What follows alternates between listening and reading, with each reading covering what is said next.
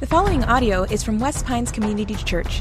For more information about West Pines, visit us online at westpines.org.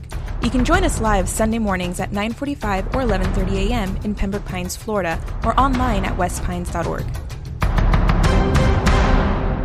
Each week during this series, Survival Essentials, we've been talking about a different uh, essential that we need to survive in the wilderness that is our lives. And um, some of you also know that we've brought in our survival expert, Survival Dan, to give a tip. Uh, have you guys found that helpful for you in your lives? Most. Most of you said no. Okay, I, that's okay. I did not find it very helpful either. Um, but we decided, okay, this is our last uh, week, and so we needed to end with just a, a crescendo here. We needed like a good finish. We needed a great tip from Survival Dan. And so we're talking this morning about building a base camp. That's the survival skill that we need, having a base camp, setting it up. What are the tips that we need for that? And so actually, this morning, we have Survival Dan on location. Um, we're going to do a live feed connection with him get this tip from Survival Dan. So, okay, let's go ahead and go to our live feed to Survival Dan.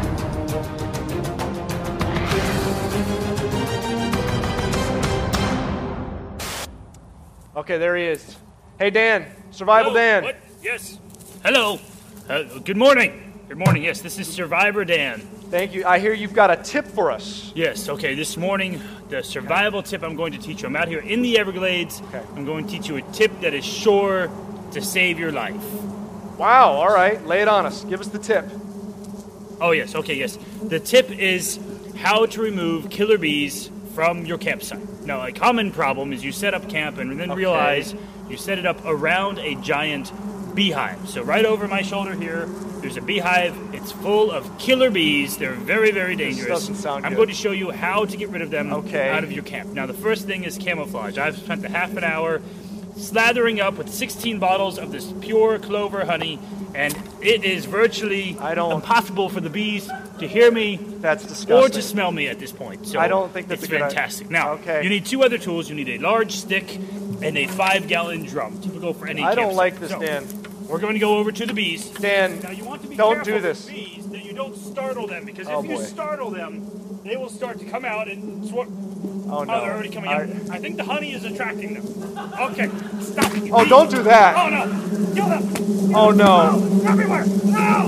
Against the ring. Oh, gosh. Bees everywhere on me. Dan, sur- Survival Dan. Oh, no. Survival Dan, are you okay? Are you still there? Oh, let's go! Let's go! Let's my god. Oh. oh my goodness. We lost the feed. That that was a disaster. I I am sorry that you had to see that. I do not recommend anything you just saw in that video. I'm sorry uh, that you had to see that. Um, all right, can someone just check on Survival Dan back? Make sure that he's okay. Okay. Um, this morning we are talking about the survival skill of building a base camp. Um, that wasn't so helpful, uh, but we're talking about building a base camp. And it's not just when you're out in the wilderness, like the Everglades or some national park or something. It's not just when you're out in the wilderness. It's that we all need a base camp in our lives. We need that place when you're, it's like if you're off in the wilderness and you're saying, okay, we're going to explore this area, then, then I, you say, okay, we're going to set down camp, we're going to go off on our adventures, and then we're going to return to camp at night and, and recharge and, and uh, get re- refuel, get food that we need. It's a place to rest, it's a place to discuss our adventures, and then the next morning go off on another adventure. We need that base camp in our lives. And so we're going to look at a passage. It's in the book of Acts, it's Acts chapter 2. And this is a really interesting passage that unpacks what our base camp is supposed to look like in our lives. And it's one of these essentials. If we're wanting to follow after Jesus, if we're wanting to have a relationship with God, we have to have this base camp. We have to understand how this works. So we're looking in Acts chapter 2. Now, as you're turning there, if you have a Bible or if you have an app on uh, one of your devices that's a Bible app, as you're opening to Acts 2, let me just give you a little background on this book. The book of Acts, it's in the New Testament, it's a history. And it takes place right after Jesus has been on this earth, he died on the cross. His, his followers, the ones that were following him the closest, said, We saw him die. They said, We saw him again. He rose again from the dead. We saw him alive again. And then they say they tell us, they've written this down, multiple of these eyewitnesses say, then we saw him, we met up on a hill, he told, told us to meet him on this mountain, and he ascended to heaven. It's like he like lifted off the ground, and, and they're trying to describe it. It's kind of hard for us to understand what they're describing. But he like goes back to heaven in front of them.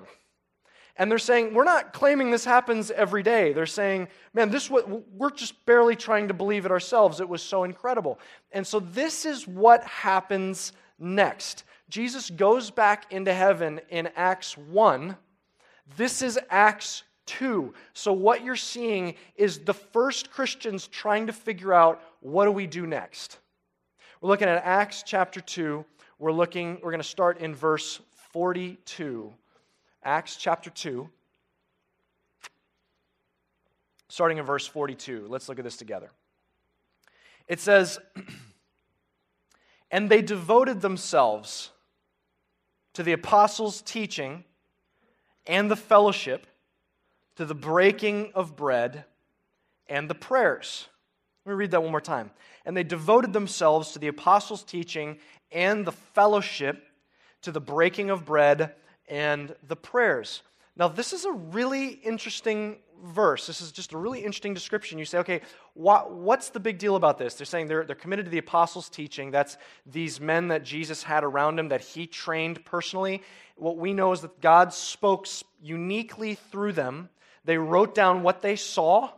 They wrote down the stories of what they saw about Jesus. They were writing letters to churches to encourage them. And, and what, what God spoke through them uniquely we put in, we've, God preserved, and it's in the Bible, and it's what we have today in the Bible. So they're committed to the apostles' teaching. They're committed to what the equivalent for us today would be the Bible.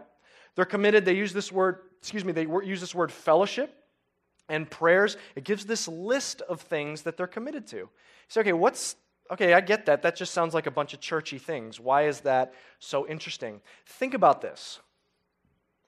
This is the first moment Christians are circling up they said the Messiah came, he was here on the planet, he, he died on the cross, he washed away our sins. They're like, okay, we're, we're engaging God as followers of Christ. This is the first description of what they did next. This is the, the church as an embryo. This is like baby church. This is like just the raw DNA. Okay, think of it like this. If I say church, it doesn't matter. Maybe you're here this morning and this is the first time you've ever been in a church. But if I say church, everyone that, that is here is going to associate something with church, that word. Maybe some of you, um, you, you've not really been to church a whole lot, so it's just what you've been taught or what you've seen depicted or what you've heard, but you have something. You think of maybe a, a white building with a steeple. Maybe some of you, you grew up Catholic, and so what you think of church is when you hear that word, you think of something a little bit more formal.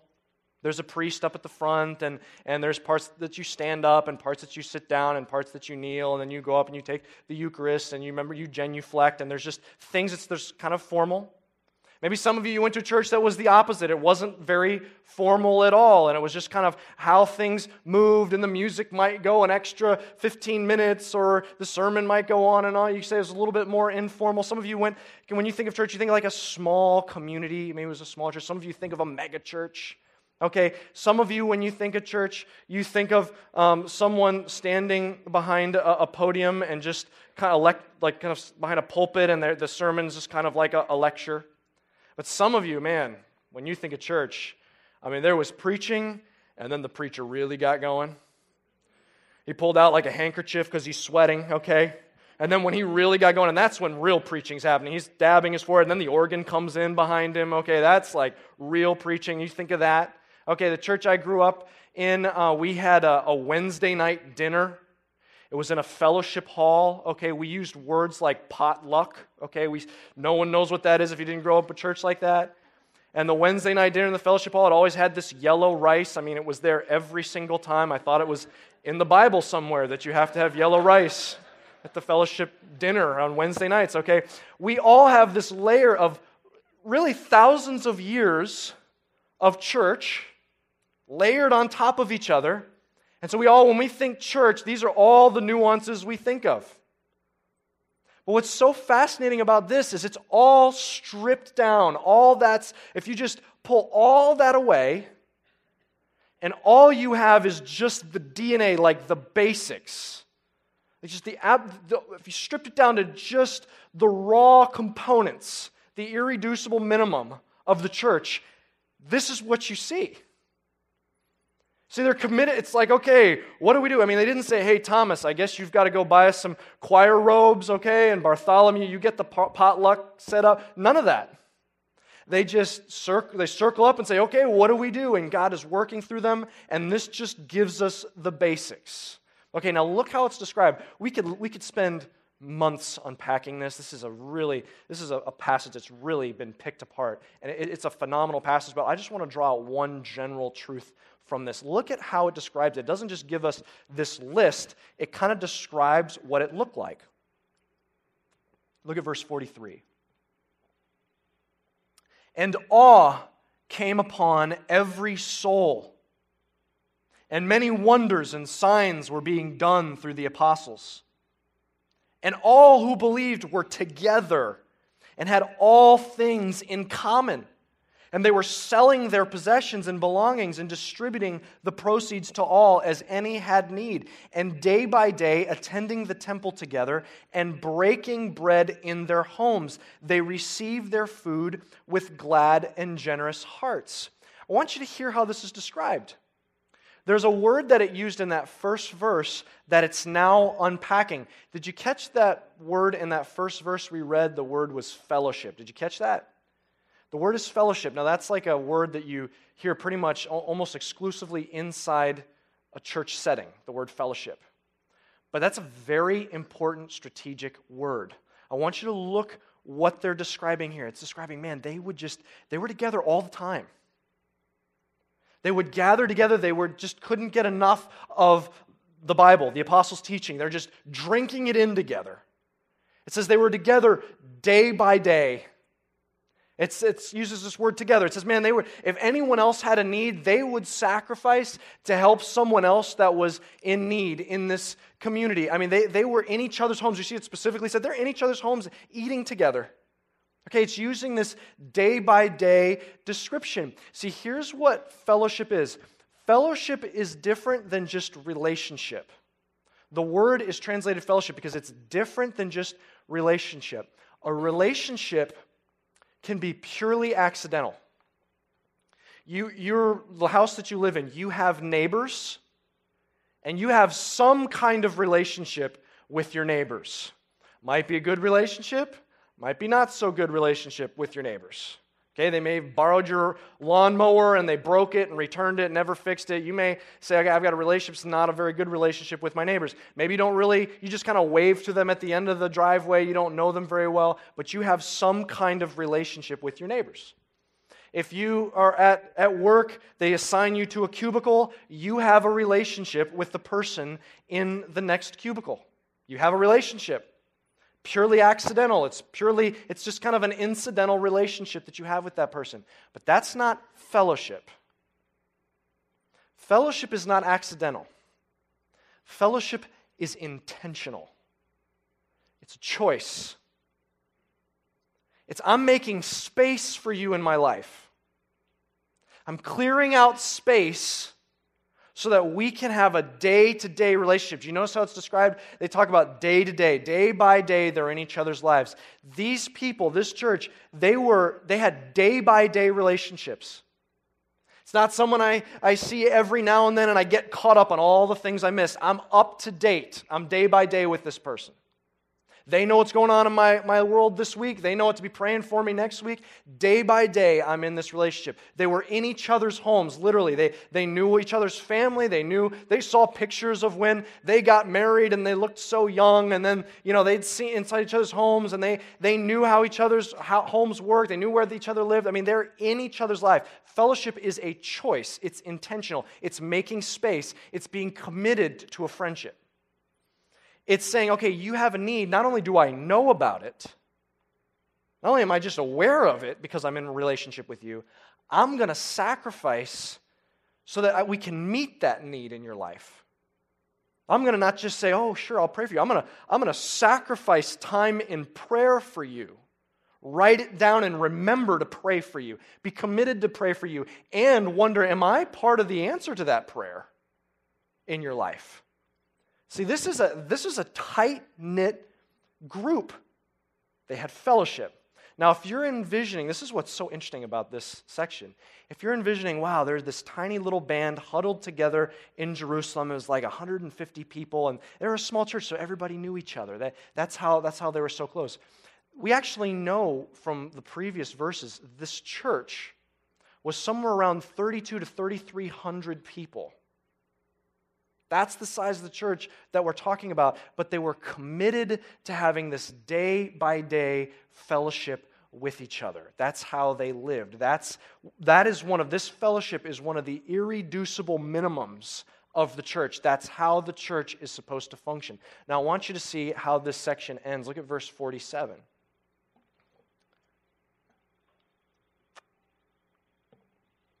It says, praising God and having favor with all the people.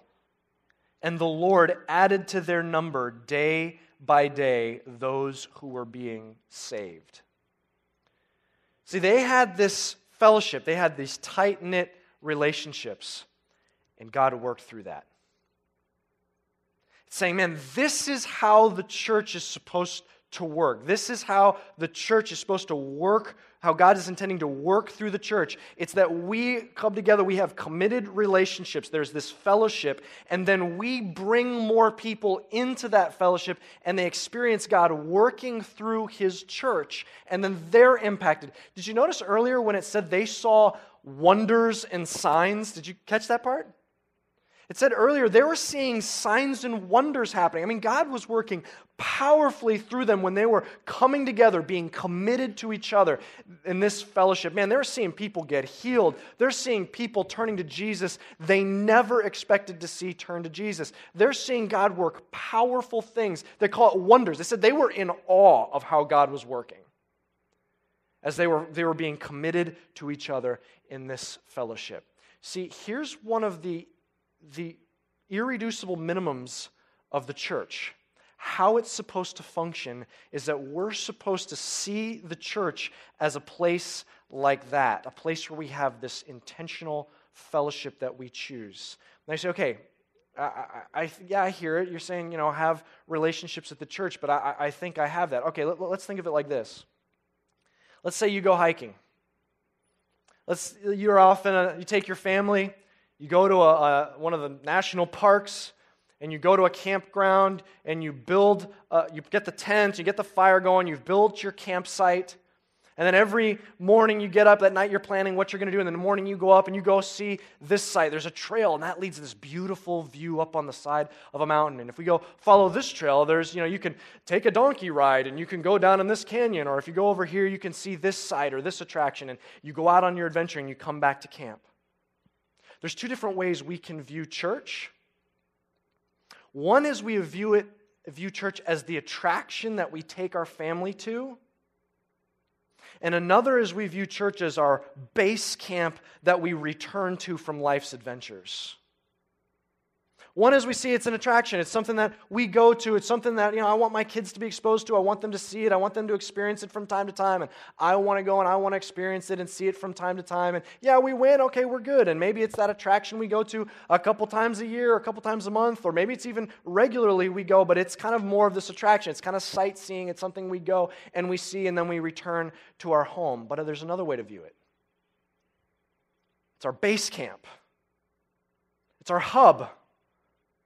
Man, it's where I find the people in my life where I do that day to day. They're my day to day people are there in my church. It's people that know what's happening in my life. They're up to date. They know how to pray for me. They know, they know the needs I have in my life. They know what's going on. They're, they're my day to day people. It's the place where I, have they're the people we, I eat in their homes. They eat in my homes. Our kids know each other. They, they play together. Man, it's the place where I go after life's adventures. That's where I get refueled and recharged. And that's where I'm a part of refueling and recharging others. There's this base camp view of church that this is describing, man, when it was reduced down to just the bare minimums, here's what we see. We see this community, this fellowship that was committed to each other. say, okay, well, how do I know if I'm treating church like a base camp or an attraction? I think I've got, I'm going to know people. Well, think of it like this. Let me just give you a couple diagnostic questions, and it's really a challenge for all of us to think about.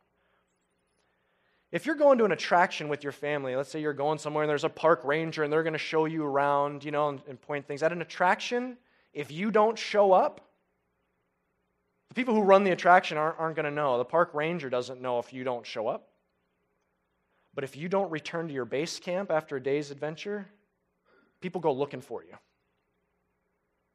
Let me ask this question your home church, you say, This is my home church. If you just didn't return, would, would people come looking for you? Do I have those kind of built in relationships that, man, if I'm not there, man, if I'm not there, I'm missed? Let me just ask you just a straight question, just right out of this passage. If I look around at my home church, have I been in each other's, in people's homes? Have people been in my home?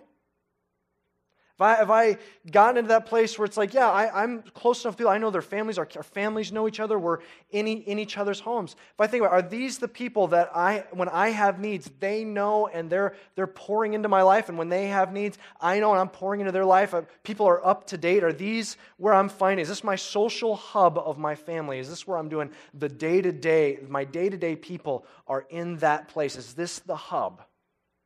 This is where people know how to be praying for me this week. See, this is what this is describing. It's describing something powerful. Now, here's the challenge there's part of this that is the leadership of the church, it's on the leadership, and there's part of it that's on each of us as, as families. Uh, uh, for the leadership, it's on us to make it as easy as possible for someone to get plugged in. To give as many opportunities as possible for someone to get plugged in to that kind of fellowship. And then for each of us as families, it's on us to take that step and risk and be committed to having that kind of fellowship. It's on, it's on the leaders, leadership to say, okay, we've got to craft our church in a way where it is so easy for someone to get plugged in. And then each one of us as our families, it's up to us saying, okay, I'm going to take a step, and this is where my day to day people are going to be. This is where it's going to be the social hub. This is going to be where we return from our adventures. Because when we, what we see the church described here, we see God working through that and God adding to their numbers day by day. You say, okay, well, give me something practical. How would I, how would I, get, how would I do this? Well, mathetes, Christ followers, Christians. This is an essential. This is how the church is designed to impact our lives when it's like that. This is an absolute essential. So maybe for some it's just as simple as okay, I'm going to commit to having being here regularly with my family. I'm going to commit to being here regularly with my I want my kids to be here regularly. I want them to be constant, being constantly exposed to these relationships. I want my students to be here and in student ministry. Part of it's just being here. Part of it's saying, you know what, I'm going to take that step and I'm going to get involved in community. I'm going to get that ball rolling this morning. I'm going to sign up for a serving team. I'm going to get I'm going to jump into a community group or commit to going to men's ministry or women's ministry or young adult ministry. I'm going to take take that step and get the ball rolling. See, I'm going to take that step and find a way to get involved because when we when we lock into that mathetes, when we lock into this, this is how God is designed to work through the church and into our lives. This is how the church is supposed to function in our lives. It's supposed to be that hub. It's supposed to be our day-to-day people. And what we'll see happen is that's how the God works. That's how God works through us and adds to our number. As you know, in January, we're going to a third service, which is unbelievably exciting that God is doing that in our midst. We're going to a third service. It's going to be one at 9 a.m., one at 10:30, one at noon. Um, some of you are astute to notice that halfway through this, we changed the times on you. We started with one set of three times, and we changed it. And part of the problem was we we started with times, and we as staff couldn't even remember what the times of the services were. And so we're trying to imagine you inviting someone and trying to get them to remember when the service times are. We're like, okay, we need to start over and make this as simple and memorable as possible. So 9, 10:30, and noon. Why? Because when God works through us as a fellowship, and then we bring more into this church, into this fellowship, that's how God works. And so we're making space. And so here's what you're going to hear us asking you to do. If you're here now, if you're hearing this now, we're asking that you would go to the 9 o'clock service or the noon service. Go to one of those services because the 1030 is where we know most of our guests are going to come to that service. So unless you're bringing someone a guest with you to the 1030 here's the challenge. Go to 9 or noon and here's what we need you to do. We need you to find a way to serve at the 1030 because we know man god works through the fellowship and we see him do powerful things in our midst. We, we see him do incredible things. Do you realize this year we've seen God do wonders and signs and miracles in our midst. Just a couple uh, weeks ago, I heard this story. I had to share it. I have to share it with you. We, our women's ministry did a service project. Our uh, virtually all of our ministries do service projects to serve the community throughout the year. And our women's ministry was doing something called Pack-a-Sack, and it's where they were bringing food supplies in that was then going to be donated to a food pantry and then that was going to be given around Thanksgiving time out to needy families. So one woman plugged into our, our women's ministry, their family's plugged in here, and she's in the women's ministry, and she came home and was talking about it, and her fourth grade son, who's plugged into our kids' ministry, who's regularly been exposed to these service projects in kids' ministry, he heard that his mom was collecting these food items. And he had a birthday coming up and he had a, a birthday play date where his friends were going to come. And this fourth grader asked his mom, Can you tell all of my friends to bring donations for Pack-a-Sack instead of gifts?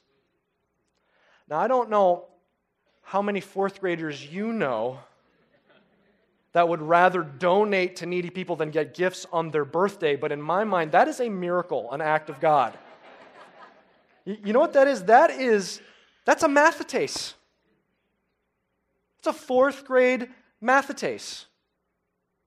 That's incredible, watching God work through our students. We had um, work, work through our kids, but also through our students. We had just this past fall, our student ministry wanted to find a way to get more involved at, um, at West Broward and some of the other local high schools, and an opportunity came for, for um, us to get involved with the West Broward football team, and Pastor Justin became the chaplain just this fall of the West Broward football team. And through the fall, we began praying for him. We had people praying for that opportunity, and just this fall, just these last couple months, 15 football players came to Christ. In fact, um, just recently, one was even already baptized here at West Pines. We're seeing God work through our students. Um, we're seeing God is working miracles in our midst. Do you realize uh, two weeks ago we did communion? And a lot of times when we'll give the invitation for people to respond to Christ, sometimes it's in a public way that we can all celebrate, but sometimes we give people an opportunity to do it in a very private way, and we don't always get to celebrate that. But two weeks ago, we had communion. We took the Lord's Supper together, and we gave people an opportunity to put their faith in Jesus. And just in that one weekend, over 20 people gave their life to Christ here at West Pines. So miracles. We've seen in our, in our midst, we've seen this pastor, this we've seen God doing. We've seen there have been parents that, that the kids have been praying for for years, and they're in community, so they got people in their community to be praying for, and year after year after year, their West Pines community have been praying for those parents, and this year, those parents put their faith in Jesus. We've seen spouses who have been praying and praying and praying for their spouse, and friends have been praying for those spouse, and seen them come to Christ this year. We've seen God working miracles in our midst. This past, just 2015, this is how God is working and choosing to work as we come together as a fellowship. This past year, we saw 73 people get baptized this year through God's work through West Pines Community Church. Let me just tell you um, one of those stories. At one of our recent baptisms, there at the end, there was a, a young woman, uh, a student, and she got baptized, and I saw her friend come up and just give her this big hug, and they were crying. I said, okay, I got to find out what this story is. I got to find out what, what, what, happened here. And what I came to find out is that uh, this uh, a young woman, her friend, she wanted her friend to get involved in student ministry and get exposed to the church, and so had invited her to student camp and the friend couldn't make the finances work for them to come to, to student camp. So, this young woman who had invited her friend, unbeknownst to her parents, she raised, she, out of her own funds, paid for her student friend to come to camp with her. At camp, her friend gave her life to Christ and then was baptized a couple months later. And we're watching as these two are holding each other crying. And I said, That student have realized the impact of, what's, of what God is trying to do, that is a mathetes realizing the mission they are, they have on this planet to make mathetes, to bring other followers of Christ.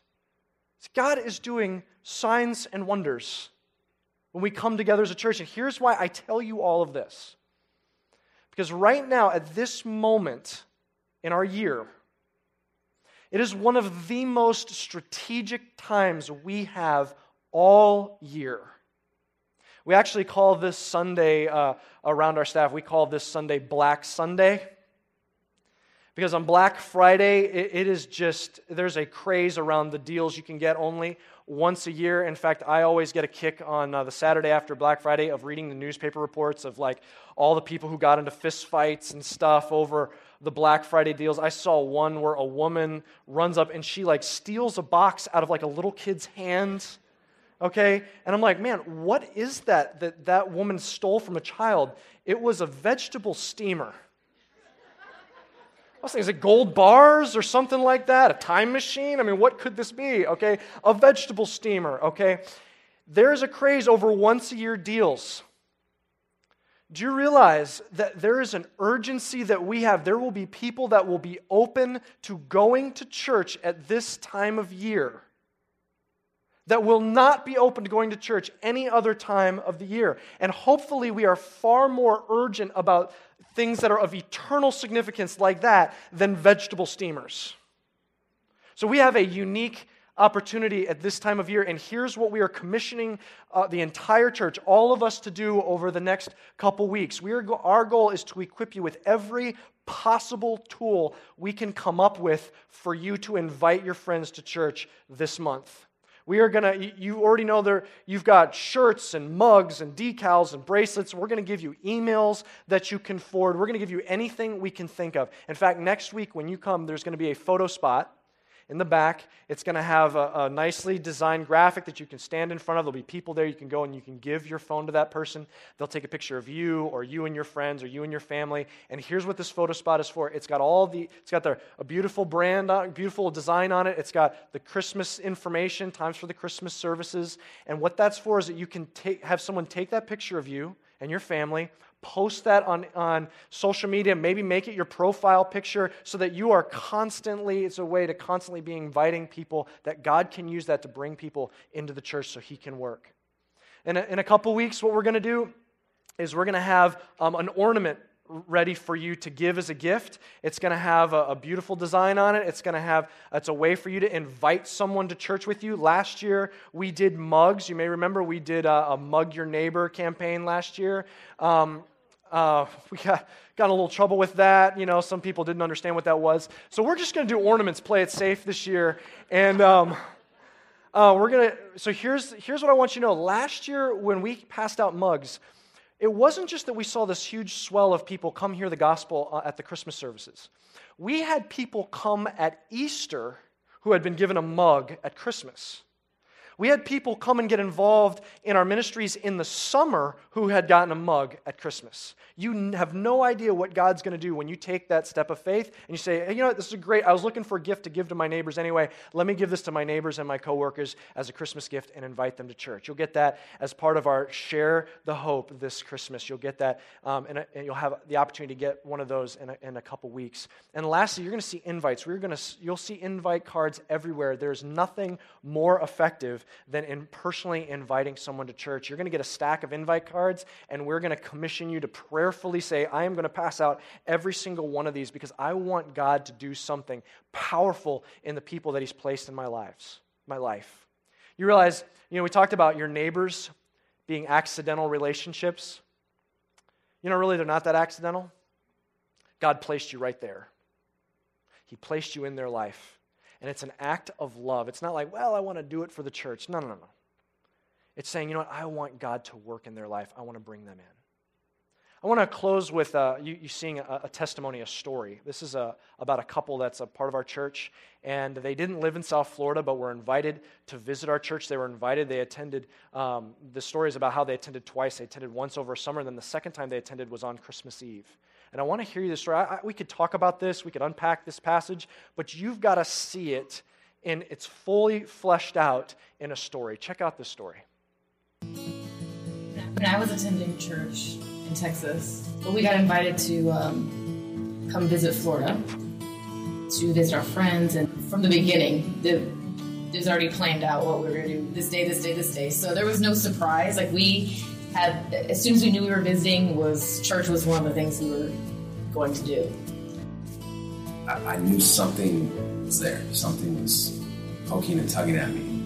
You know, but I finally figured it out. It was Jesus. It was bringing me home. So that was just like to me an answered prayer because when we first met, you were like, "I'm not ever going to go to church. I don't want to read the Bible. I don't care about any of that stuff really." So for me, it was like I was blown away. I was like, "God, you are just amazing. You could take this hardened soldier and uh, soften his heart, which is pretty special." Yeah, the what was kind of funny about it is I didn't say anything. You know, the second time he came, you know, I, I said the prayer and I just kept it to myself. And then on the, on the ride back, I was like, "Why is Jesus to be in my heart?" And everybody's just like, "What? We all what, looked at each other. What? What did you do? Why didn't you say anything?" You know, and It's like you didn't see me crying. I'm like, I was we're like- praying.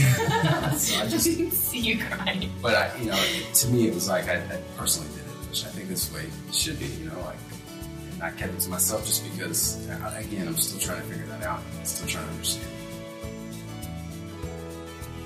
And then that's when we, we got the opportunity to, to move. So we really didn't have the finances to move, but we just prayed crazy prayers.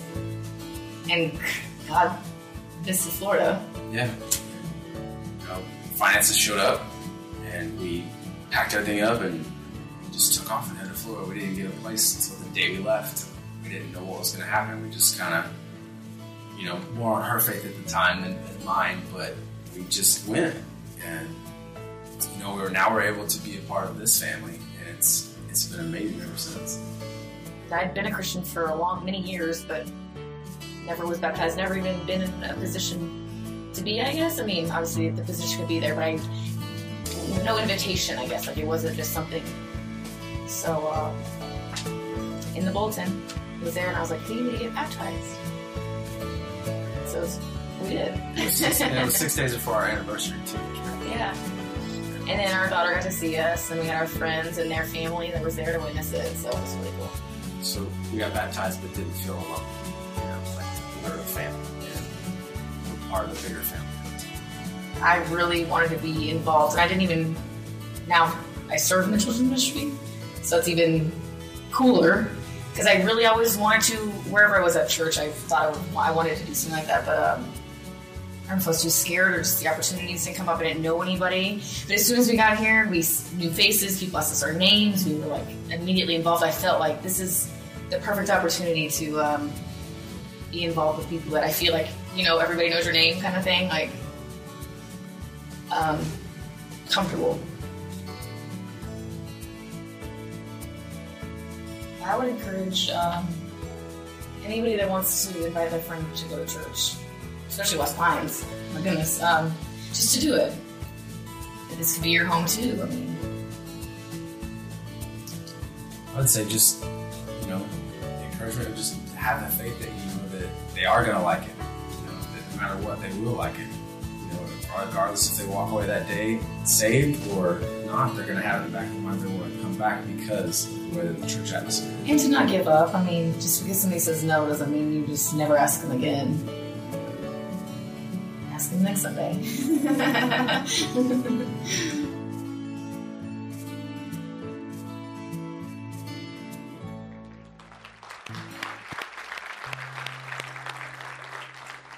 I love that story. It's a couple in Texas come down to visit some friends. Friends say, All right, if you come to visit us, we're going to take you to church. They go to church, come back and visit again six months later. They come to church, but this time on a Christmas Eve. And someone who his wife never thought he'd give his life to Christ, he gives his life to Christ. Why? Because he sensed Jesus tugging on his heart. Why is it? Because it's not, it's not about what we're doing. It's that God's like, look, no church is perfect. He says, but when a church comes together, I'm intending to work through that. Church, this is an awesome opportunity. You are being commissioned out this morning to, with as much urgency as you can muster, to draw people in so that they can meet with God in this season. This is a unique opportunity we have once a year. So let's see what God's going to do in our midst. Now, you might be here today and you're sensing a little bit like what Josh said. You said, Man, I, I, feel, even this morning, you said, I feel God tugging on my heart. I feel a tugging. I feel something happening in my heart. And, and Josh said, What it is? Man, that's Jesus. He's saying, I'm the, saying, I came to, to earth 2,000 years ago. I died on the cross. Why? To wash away your sins. You say, You don't understand. I'm so far from God. I've got a past. that's got a, a list a mile long of things I've done to disappoint God. And Jesus is saying, No, I want you right now, just how you are. I washed all that away. This morning, you could give your life to Jesus right now, this morning. And I want to give you an opportunity. If that's you, I want to invite you to pray this prayer with me. Would you all bow your heads and close your eyes? If that's you, right there in your seats, just pray this prayer.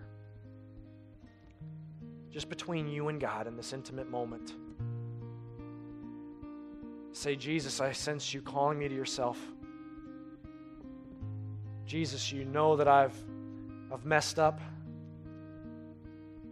but I know that you want to take me back right here, right now.